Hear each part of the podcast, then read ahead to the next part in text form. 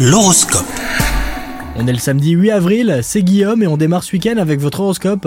Les scorpions, votre vie amoureuse est parsemée de doutes et de questionnements, et même si vous semblez être en parfaite harmonie avec votre moitié, il vous arrive d'avoir certaines inquiétudes. Si vous êtes célibataire, c'est le moment idéal pour faire un bilan de vos attentes. Si vous ne savez pas vous-même ce que vous voulez, vous nagerez en eau trouble.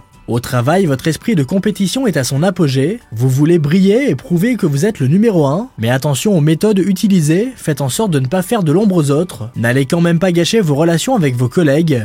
Et enfin, côté santé, quelques anciens tracas et douleurs referont surface, mais vous gérerez très bien, et si besoin les scorpions, prenez du temps pour vous et vous reposez. Passez un bon samedi